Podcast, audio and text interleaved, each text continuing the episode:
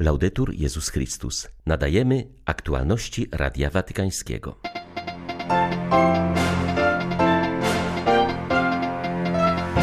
Możemy modlić się wprawdzie do Boga, jeśli stajemy przed Nim w szczerości i pokorze serca, przypomniał papież w niedzielnym rozważaniu przed modlitwą Anioł Pański. Franciszek zgłosił dzisiaj swój udział w Światowych Dniach Młodzieży, które odbędą się na początku sierpnia przyszłego roku w Lizbonie. We wtorek Ojciec Święty będzie modlił się w rzymskim Koloseum z liderami wielkich religii świata o pokój na Ukrainie i na całym świecie. 23 października wita Państwa ksiądz Krzysztof Ołdakowski. Zapraszam na serwis informacyjny.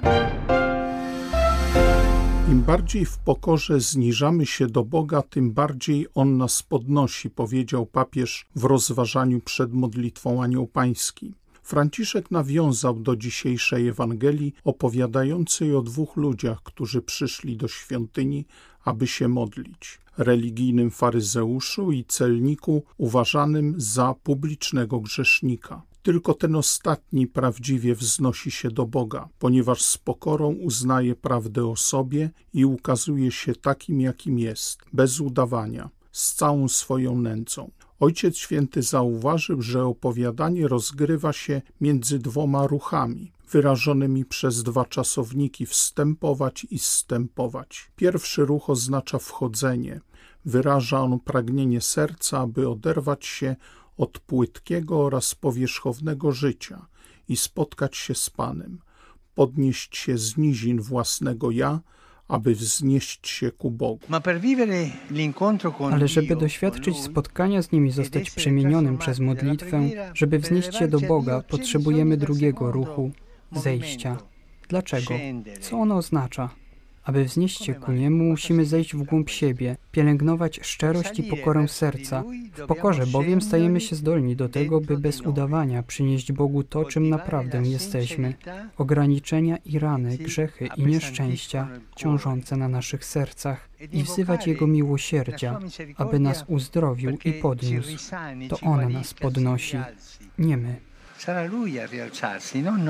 Po modlitwie Anioł Pański papież przypomniał, że wczoraj w Madrycie odbyła się beatyfikacja dwunastu redemptorystów, męczenników z czasów hiszpańskiej wojny domowej. Życzył zebranym, aby ich świadectwo pobudzało do spójności w wyznawaniu wiary i do odwagi oraz podtrzymywało tych, którzy trudzą się dzisiaj w niesieniu Ewangelii światu. Franciszek wyraził smutek z powodu katastrofalnych powodzi, które dotykają wiele krajów afrykańskich, powodując śmierć i zniszczenia. Zapewnił o modlitwie za ofiary i bliskości wobec milionów przesiedleńców. Wezwał także do większego wspólnego wysiłku, aby zapobiegać w przyszłości podobnym nieszczęściom. Ojciec Święty przypomniał, że dzisiaj obchodzony jest Światowy Dzień Misyjny. Jest to ważna okazja, by na nowo rozbudzić we wszystkich ochrzczonych pragnienie uczestniczenia w powszechnej misji Kościoła poprzez świadectwo i głoszenie Ewangelii. Zachęcam wszystkich do wspierania misjonarzy modlitwą i konkretną solidarnością, aby mogli kontynuować swoje dzieło ewangelizacji i promocji człowieka na całym świecie l'opera di evangelizzazione e di promozione umani. Ojciec Święty zauważył, że dzisiaj rozpoczynają się zapisy na Światowe Dni Młodzieży, które odbędą się w Lizbonie w sierpniu 2023 roku. Zaprosiłem dwoje młodych ludzi, aby byli tutaj ze mną, podczas gdy ja zarejestruję się jako pielgrzym. Zrobię to teraz. Zapisałem się. Czy ty się zapisałaś? A ty zarejestrowałeś się? Zrób to.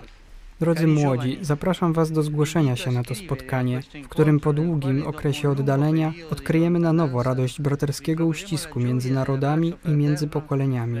Bardzo tego wszyscy potrzebujemy. Franciszek zwrócił dzisiaj uwagę na sytuację w Etiopii, która od długiego czasu jest dotknięta poważnym konfliktem wewnętrznym. Przypomniał, że przemoc nie rozwiązuje niezgody, a jedynie zwiększa jej tragiczne konsekwencje. zaapelował do ponoszących odpowiedzialność polityczną, aby położyli kres cierpieniom bezbronnej ludności i znaleźli sprawiedliwe rozwiązania dla trwałego pokoju w całym kraju. Ojciec Święty wezwał do modlitwy, solidarności i niezbędnej pomocy humanitarnej dla etiopskich braci i sióstr, tak bardzo doświadczonych przez cierpienie. Dzisiaj rozpoczyna się w Rzymie spotkanie w duchu Asyżu, organizowane przez wspólnotę świętego Idziego. Franciszek nawiązał do tego wydarzenia. Dopodomani, martedì 25 ottobre, Pojutrze, we wtorek 25 października, udam się do Koloseum, aby wraz z przedstawicielami kościołów, wspólnot chrześcijańskich i religii świata, zgromadzonych w Rzymie na spotkaniu wołania o pokój, modlić się o pokój na Ukrainie i w świecie. Zapraszam do duchowego włączenia się w to błaganie Boga. Modlitwa jest siłą pokoju. Módlmy się, módlmy się nadal za Ukrainę, która jest tak udręczona.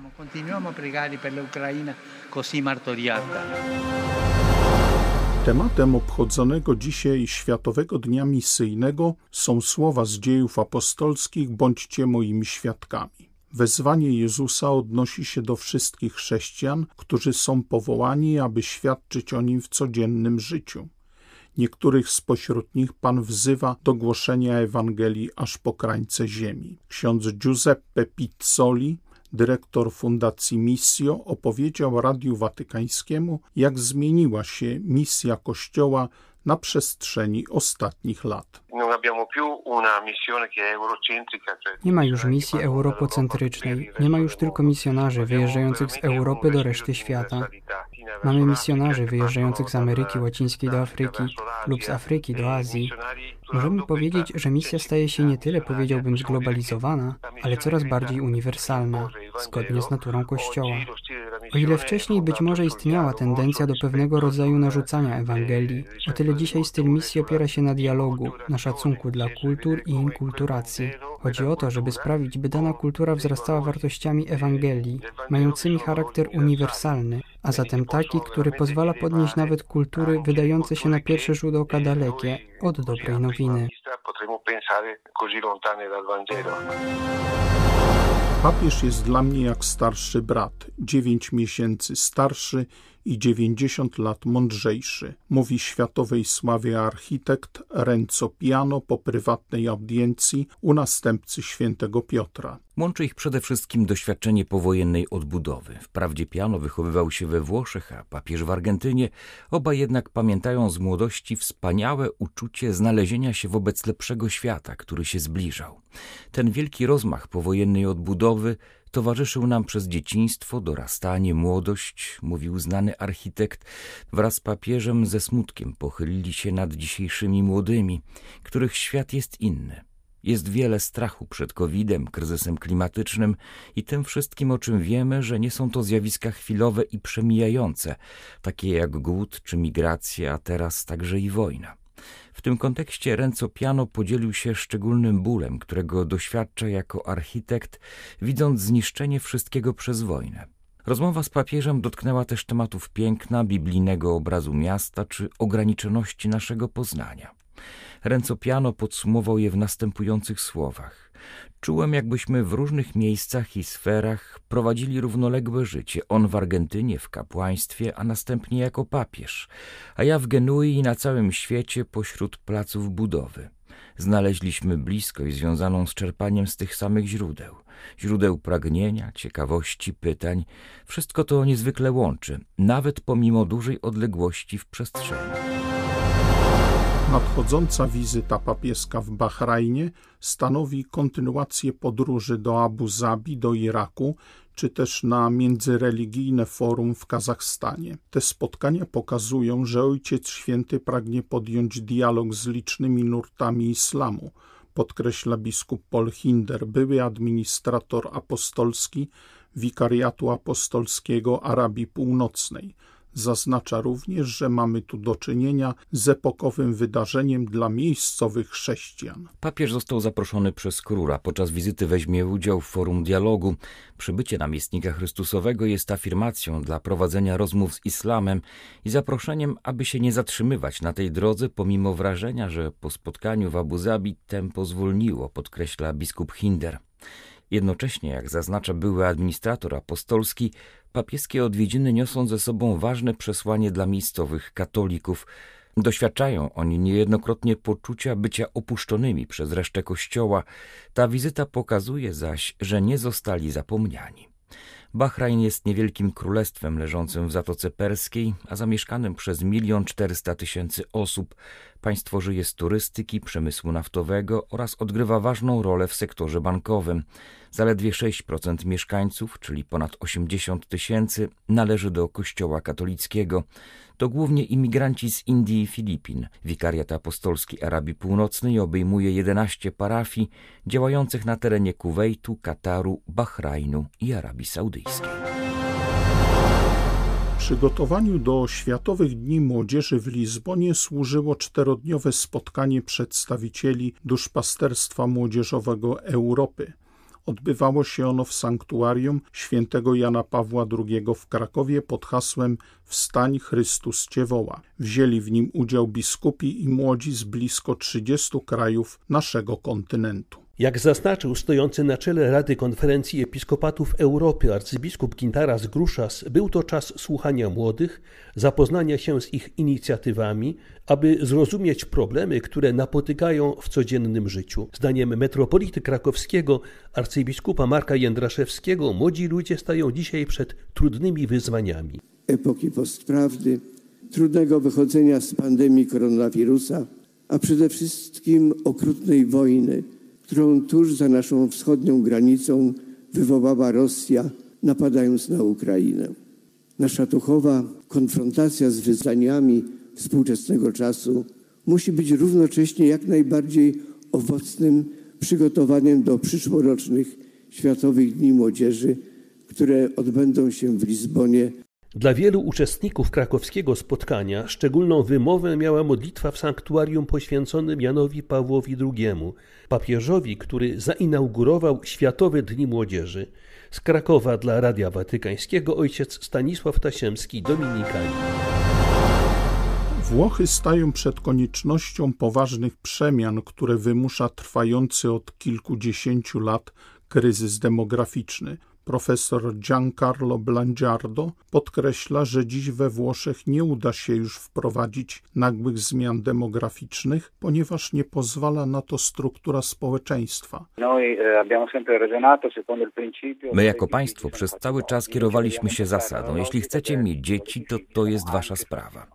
Tymczasem trzeba przejść do innej logiki. Wasze dzieci to także nasza sprawa. Jest bowiem oczywiste, że moje dzieci będą pomagać również tym, którzy dzieci nie mają. Moje dzieci wpływają na jakość życia innych ludzi. Nie można się już ograniczać do zasiłków w przypadkach ubóstwa, ale trzeba mieć na względzie faktyczną inwestycję. Wprowadzony niedawno powszechny zasiłek jest pewną nowością, ponieważ jest on powszechny.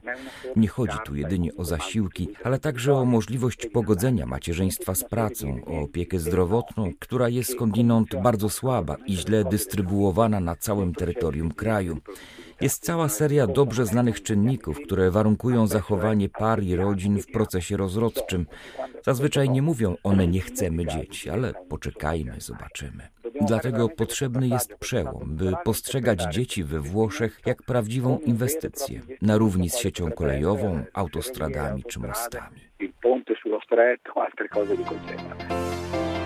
Były to aktualności Radia Watykańskiego. Laudetur Jezus Chrystus.